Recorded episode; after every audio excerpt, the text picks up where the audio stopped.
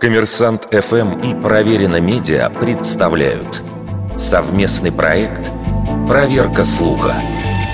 Правдива ли история о женщине, которая подала на развод, узнав, что ее муж десятилетиями притворялся глухим?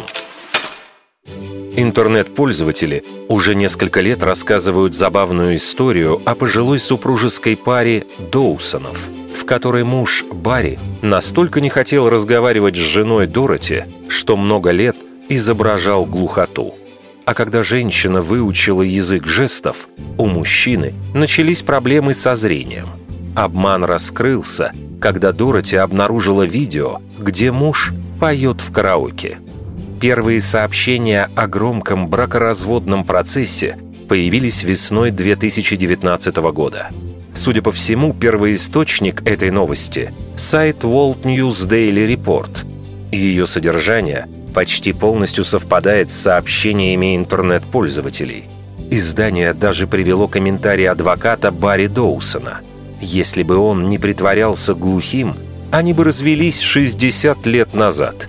В некотором смысле он сделал это для нее и для своей семьи.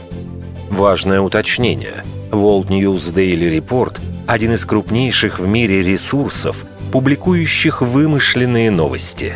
В дисклеймере, размещенном на сайте канадского издания, говорится «Все герои полностью вымышлены, и любое сходство между ними и любыми людьми, живыми, мертвыми или находящимися в пограничном состоянии – абсолютное чудо».